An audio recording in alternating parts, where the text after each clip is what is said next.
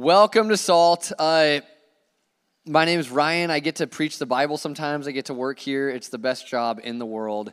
I love doing this. I love hanging out with you guys and doing life with college students at the University of Iowa. Um, but this welcome tonight is a little special. I don't really just want it to broadly sweep across the room like we do every week of, hey, welcome to SALT Company, everybody. Whoa, hype train is here. Hope you have a good time. I kind of want to say a very specific welcome to a very specific person tonight.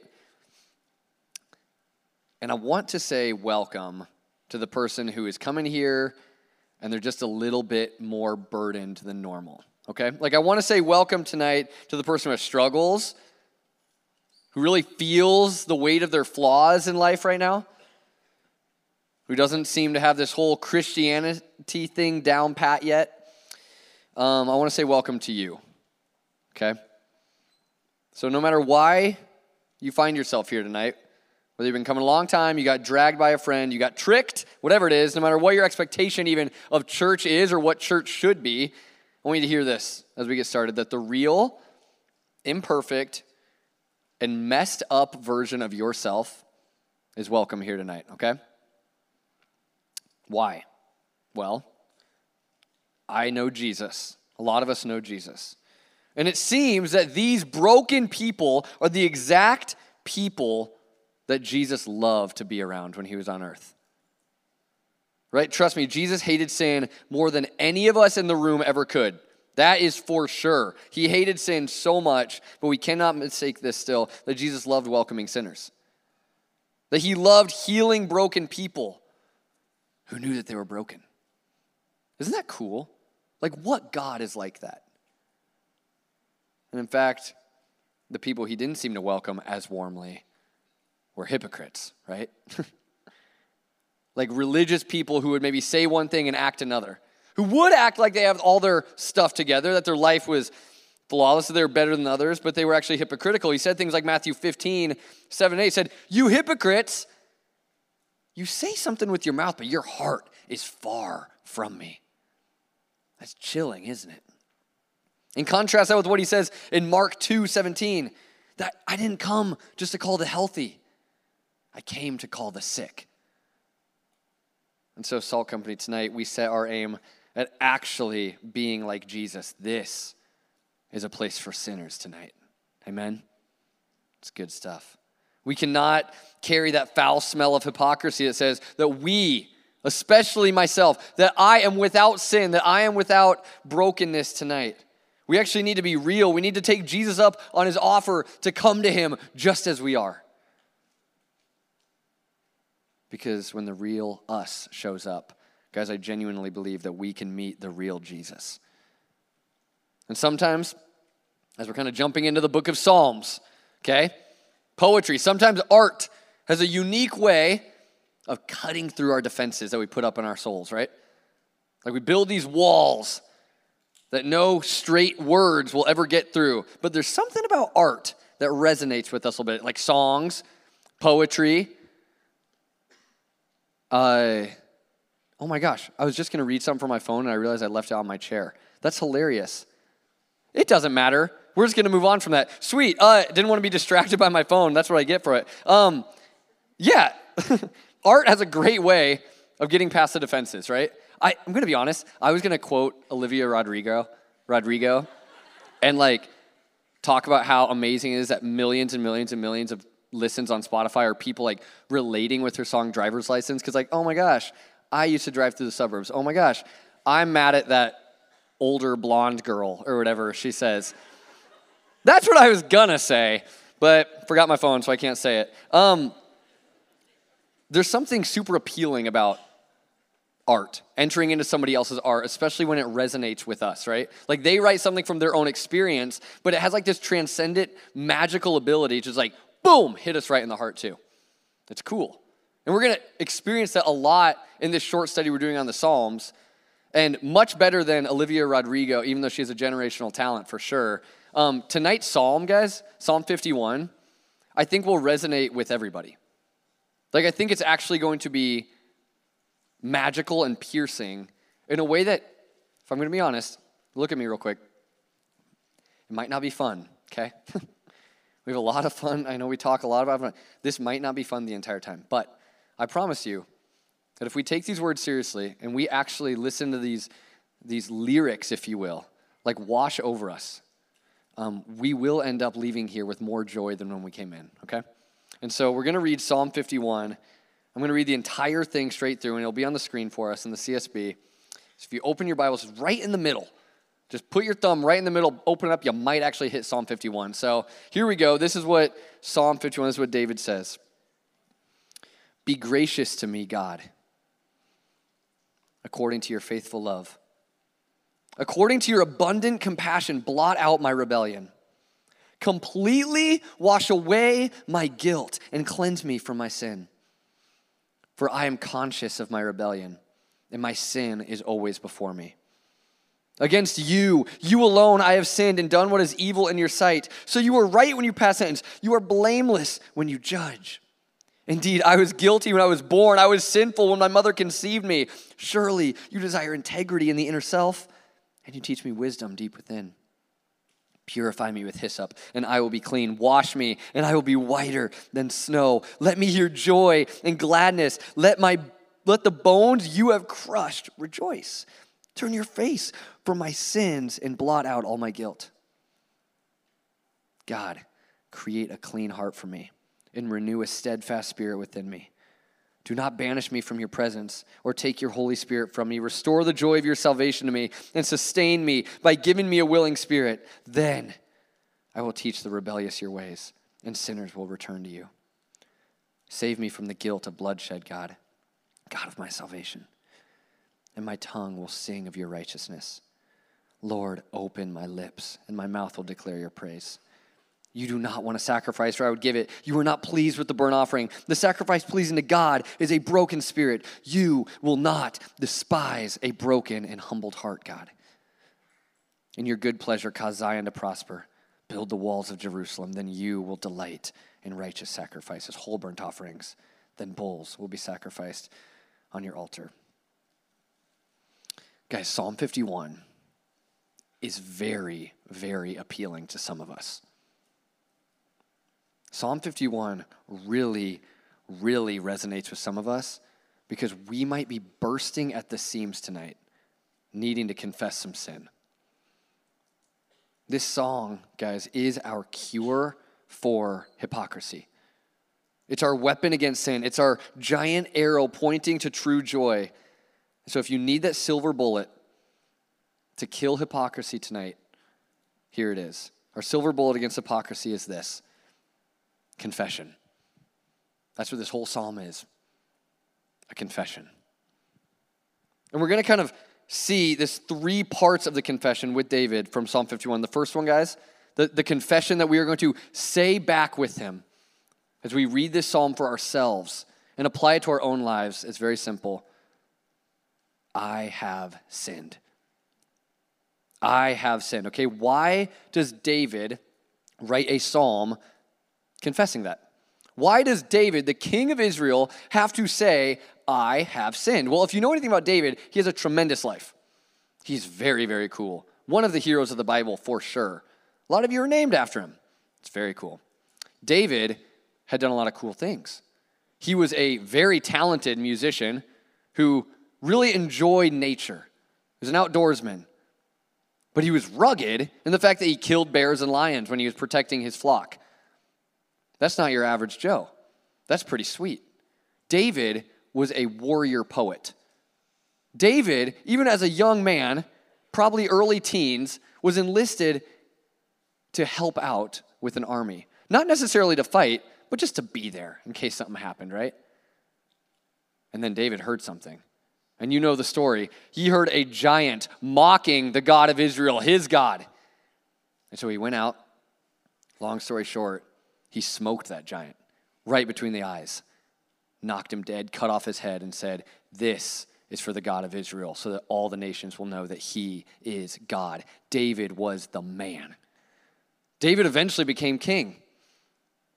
Even before he became king, he was known for winning battles, and he was even known for showing mercy. It seemed like there was nothing that this guy could not do.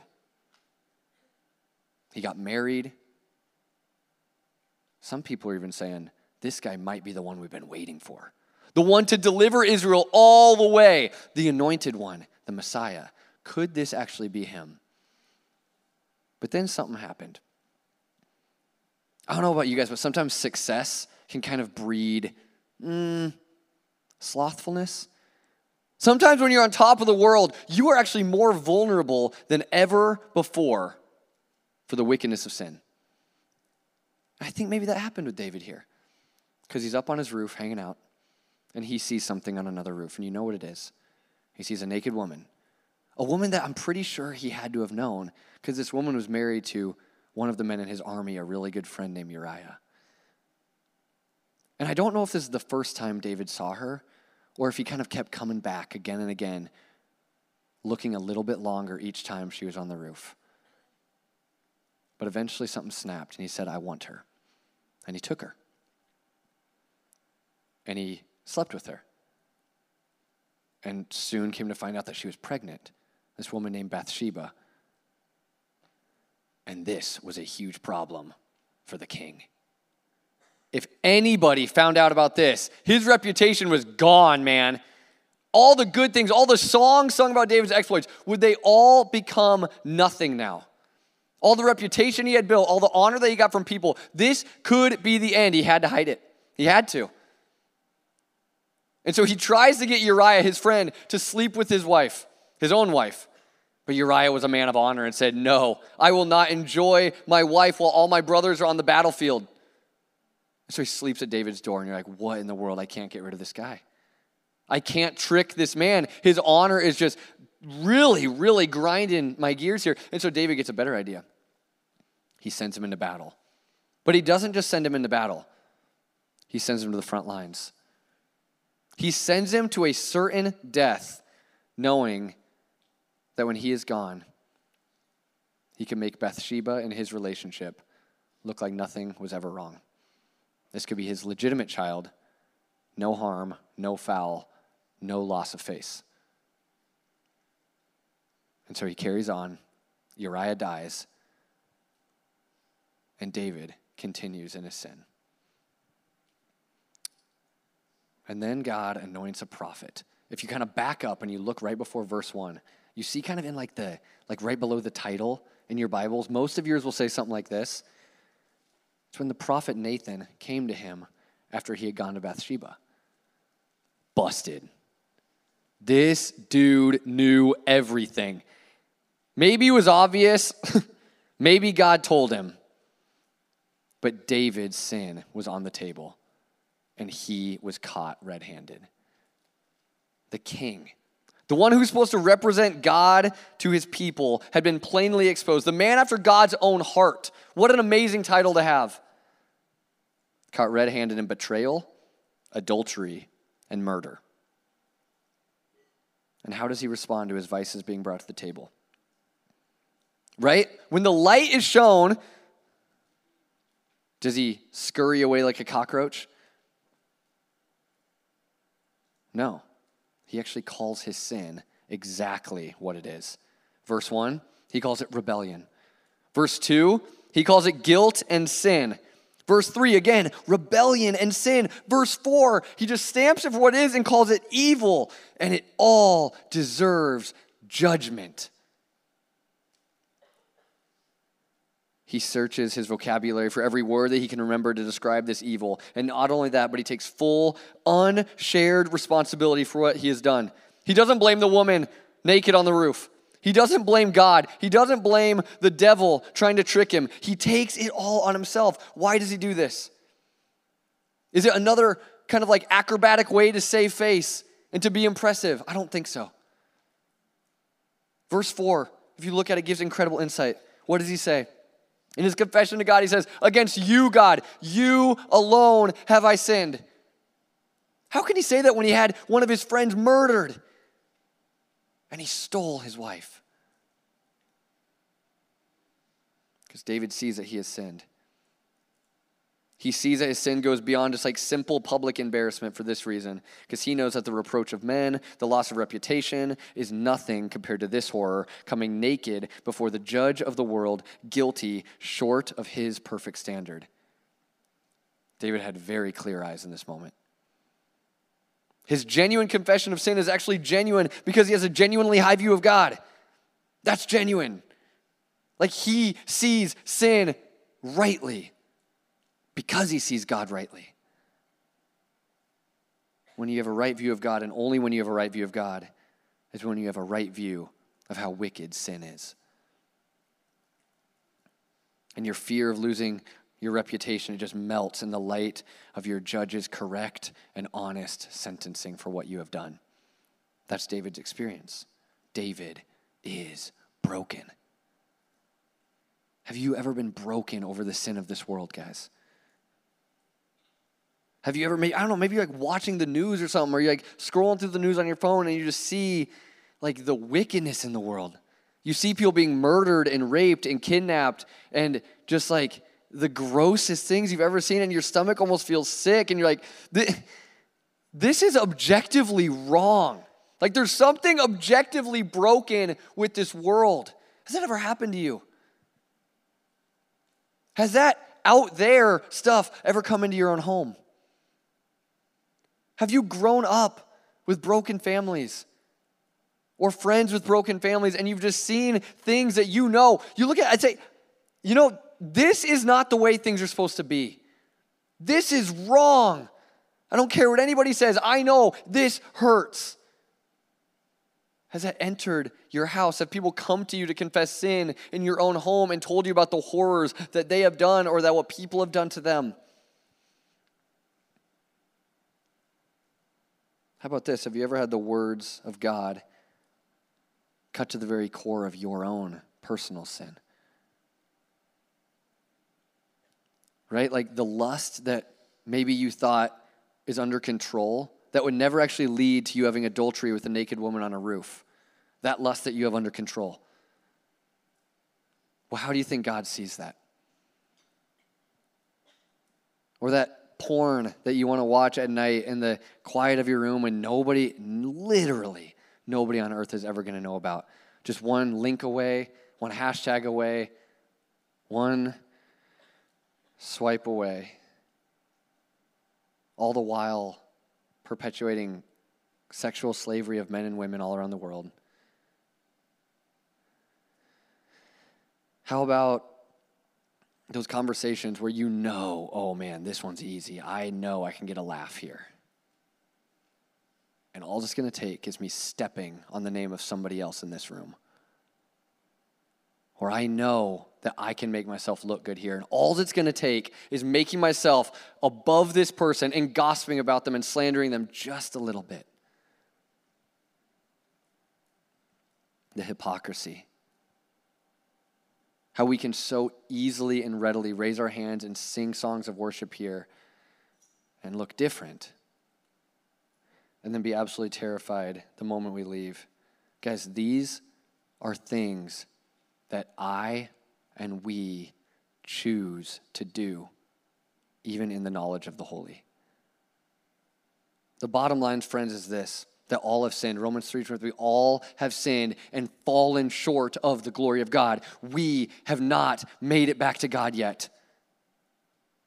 And the bottom line is that not everybody actually cares to face this truth. That's why we have the Word of God. We have the guilt of cosmic treason on our hands, and we need to be careful. We need to be careful that we don't ever forget this truth, that we are sinful. That we need to see God for who he is, a perfect, holy, and righteous judge, because then and only then will we respond to sin like David responds to his sin. But I know what you're asking. What if my sin isn't as bad as this adulterous murderer? I haven't done that. Come on. I'm never going to do that. Let's be real. I get it. But this sounds a lot like the hypocrites who hated Jesus, didn't it?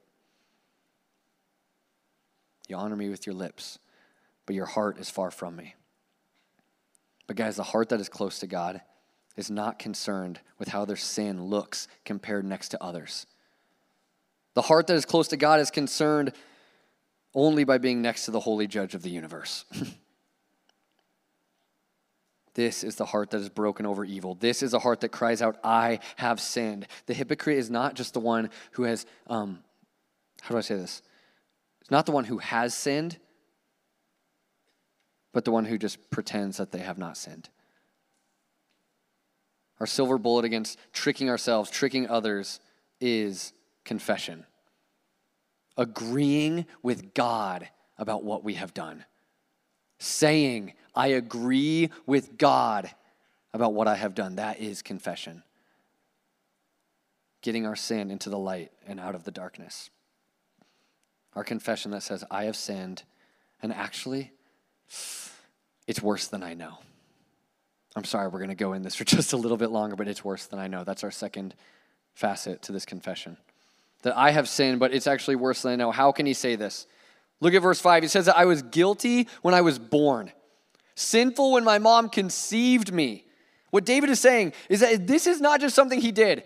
He did not just stumble into this and boom, now he is a sinful person. No, this is who I am. I did something horrible, yes, but where did it come from?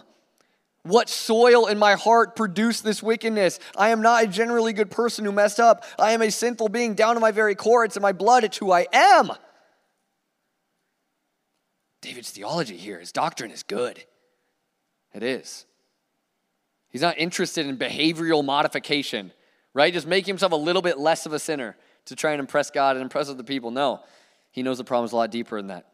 So deep that in verse ten, he pleads, God, you need to create a clean heart for me. That's pretty drastic.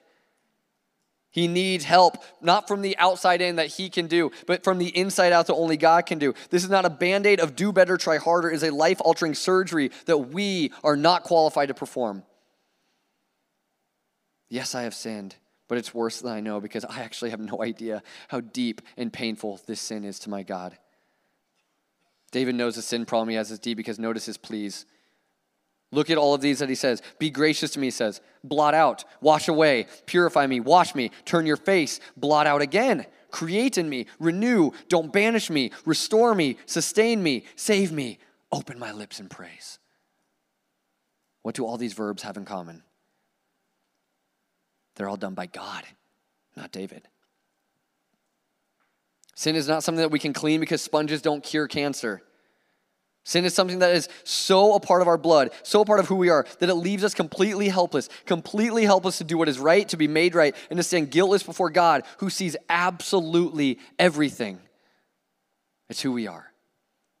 This is more of a pseudo-confession. I'm going to almost confess this. But yesterday I almost picked up my cat, walked him outside to our front porch, held him like a football, hut, hut, hike, and punted him as far as I could. I didn't, but I thought about it. Why? Because he wouldn't shut up. Oh my gosh. He would not stop talking, guys. I'm trying to write this sermon. I'm in the Word of God. I'm having a moment with the Lord. And he's like, meow, meow. It's like, it's really guttural. I'm like, is he going to throw up or what? I hate it because it just doesn't stop. And so I get on Google and I search, what? Huh? Pretty much, that's that was pretty much what I Googled. And do you know what Google said? If you just kind of like summarize everybody, like put hodgepodge them together, like in a big gumbo and just said like, what is it? You just got a cat, dude. That's why he's meowing so much. He ain't sick. He's not hungry. His litter box is clean. He just is a cat. And the only way to get him to stop meowing is to actually make him not a cat. Even punting him off your porch will not do the trick, guys. And us trying not to sin is like us trying to get a cat to stop meowing, my cat specifically. I can't just make myself not a sinner because that's who I am. Just so you can't make a cat not meow unless you change them for being a cat. Gosh, that was rough. Anyway, friends, give up trying to clean your act up. Give up trying to clean your act up and instead replace it with a broken heart. It's one thing to be hypocritical and to say, I have no sin that I need to confess in my life.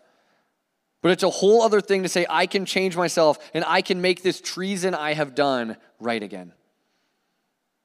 Both are hypocrisy, both are evil, and both will leave us just as guilty as this murderous adulterer. We all have reputations. And honestly, to be as blunt as possible, you can walk out of here and keep it. But I want to ask, do you have righteousness? You can impress people, but one day nobody will care as you stand before your judge. Reputation or righteousness? To be impressive or to be known? Who will we choose to be tonight? At this point, I'm going to be honest. I'm with you guys. It might feel like you've taken a battering ram to the face. I get it. What's the point? I have sinned. It's worse than I know. Is that true? Absolutely. But is that it? Look at me. Absolutely not. What if, in the midst of sin that's worse than you know, there is actually mercy? A mercy, a gift, and a healing power that is even better than you know. Hmm? What if? Grab your pen and look at verse one. Circle the words according to. Every single time I see these words in my Bible, I geek out. I love it. It says, be gracious to me, God. Why? According to your faithful love. According to your abundant compassion, blot out my rebellion. David knows this, that there's a love even more weighty than the power of his wicked sin. David spills ink and he spills tears in confession because he knows this epic truth of God, SALT Company, that he can never out-sin the grace of God, no matter what. Hallelujah. What David is doing is appealing to a power greater than his sin, the character and the nature and the personality of his God and his grace, this gift that looks at your mess and says he can make it clean again. That looks at your guilt and says he can forgive you, yes, even tonight. That looks at your guilt and takes it away forever. David rightly sees the eternal ramifications of his own evil, but he has a feeling, a confidence that he is willing to stake his life on, that God's grace could actually be bigger and better. That is why he confesses, why he admits to his wrong, why he agrees with God about what he has done, because God and only God can forgive, but more than that, he knows God will forgive. All David has to do, all we must do, like it says in verse seventeen, present our broken and our humbled hearts. And that only comes when we see God for who he is and our sin is exposed. But what's more? Is a clean slate enough? Is a million second chances kind of what we preach here? Absolutely not. That ain't biblical. That's wimpy. I said you can never out-sin this grace. And that grace is a gift. And so if you're saying, I don't know, I bring a lot of sin tonight, he brings more gifts. This is what he gives you in place of your sin. He takes it, and instead of leaving you empty-handed, verse seven says he gives you purity. Purity so white, it's whiter than snow. Ain't nothing whiter than snow unless you walk out in the middle of winter in Iowa and bang, your eyes are just knocked back. And you're like, that is so bright. Yeah, that's you. That's your soul. Whiter than snow. It says in verse eight and verse ten that there is something about this joy that cannot be contained. This joy and this gladness that may be even sweeter than the day that you met Jesus for the first time. Oh, that's available even tonight, Christian. Verse eighteen, that says, you will even know the good pleasure of your God. How does that sound? This is the God, the judge, who's not content giving a million second chances because he thinks that's too weak. This is the God, the Father, who brings you into his family, wraps you in a hug and says, mine, and he hands you the keys, and he gives you his righteousness. Every single thing that he is due is yours, Christian. This is the grace of God that you can never out-sin for free. But it wasn't free to God, was it? No, it actually cost God everything. The grace of God incarnate was Jesus on the cross. The cross where David's lofty plea was aimed at from a distance. The only man who did what he actually said every single time. The sinless man choosing to die for me as a sacrifice. A sacrifice whose crimson blood had the power to make us whiter than snow. Explain that to me. Praise God. A sacrifice who took the judge's sentence for us on himself. Explain that to me. Praise God. A sacrifice who is so kind and loving that not he took your badness, but he gave you his goodness. What? That's amazing. Friends, this is the grace of God. Look to Jesus and be saved. Dance in his empty tomb. Celebrate your sins being forgiven tonight. And Christian, when David wrote this, he was a man after God's own heart who became sleepy, if you will. A man who fell into sin very, very slowly, who stopped confessing. And I'm telling you tonight, SALT Company, those who love to follow Jesus, never stop your life of confession. Never stop bringing the dark parts of your life into the light with your community, because there is no condemnation for those in Christ. And if you miss a few weeks of SALT Company, if you miss a few weeks of D Group, and you don't go to your Connect Group for a while, and you feel like you have done some things and it's starting to build up, that is the moment that you will see a big pivot in your life. And you will have a choice. Do I confess or do I not? And I'm telling you, Jesus responds the same way every single time. His arms are open wide. Let this be a warning, guys. I have seen a lot of funny, charismatic men come through these halls with amazing energy, creating good community, ramping up the hype train, and then fall away from the Lord. I've seen a lot of cool men lead and impress the masses, only to be exposed to their own shame. But I have never seen a confessing man falter. And if he did, he'd probably tell me. The gospel is not a guilt trip, friends. It is a loving invitation, not afraid to call sin what it is. Because honestly, what I receive when I bring my broken heart is so much better than what I could ever earn in my hypocrisy. Oh, man, guys, I want you to know this freedom and this joy so bad. I want you to know this freedom fresh tonight, that this joy, that this weekend would be just one of mm, just unmitigated joy and freedom. I'm saying turn to Jesus again tonight. He's here. And personally, I just want to be so obsessed with this grace. I want to be so obsessed with this grace that even confessing the worst parts about me becomes kind of fun and is my delight. Are you in? Let me pray.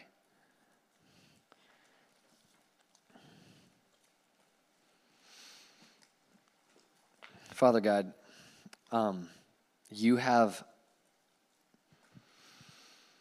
been very, very clear to me in my own life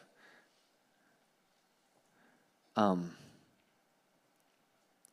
that I actually need to stop living for smaller joys. That there is nothing on this earth that can satisfy me.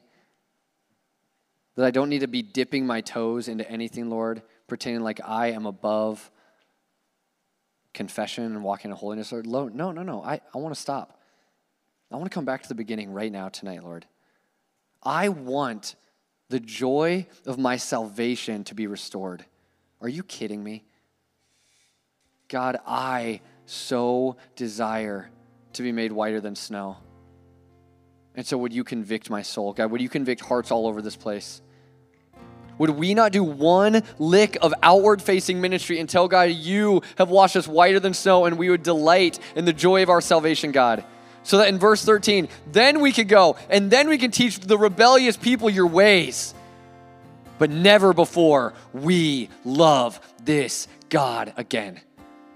Oh, what great joy there is in this room available tonight. Just right in front of us to take.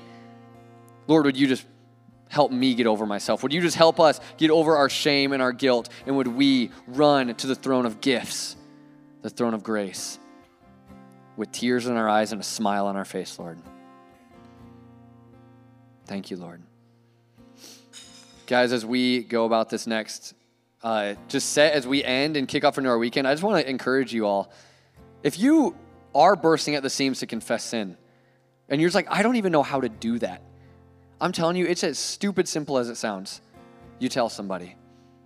You tell somebody, and then that person, that loved one, that friend, that person you trust, probably not a stranger on the street, but maybe the person you came here with tonight, they're just going to tell you what we just told you from the Bible, that Jesus loves you, and he actually is able and is currently taking your sin from you and replacing it with his holiness and his righteousness, that you are his child now. You are not a rebel anymore. That's their job. And so I just encourage you, even during these next couple songs, stay seated if you want, stand up and do your normal thing. I don't care. There's going to be staff kind of scattered throughout the back. I'll be up here in the front. Let's just turn this place into a giant altar where we can just confess our sin to the Lord and to one another. And let's see what kind of joy he brings to this house. Amen? Amen. Let's, re- let's worship.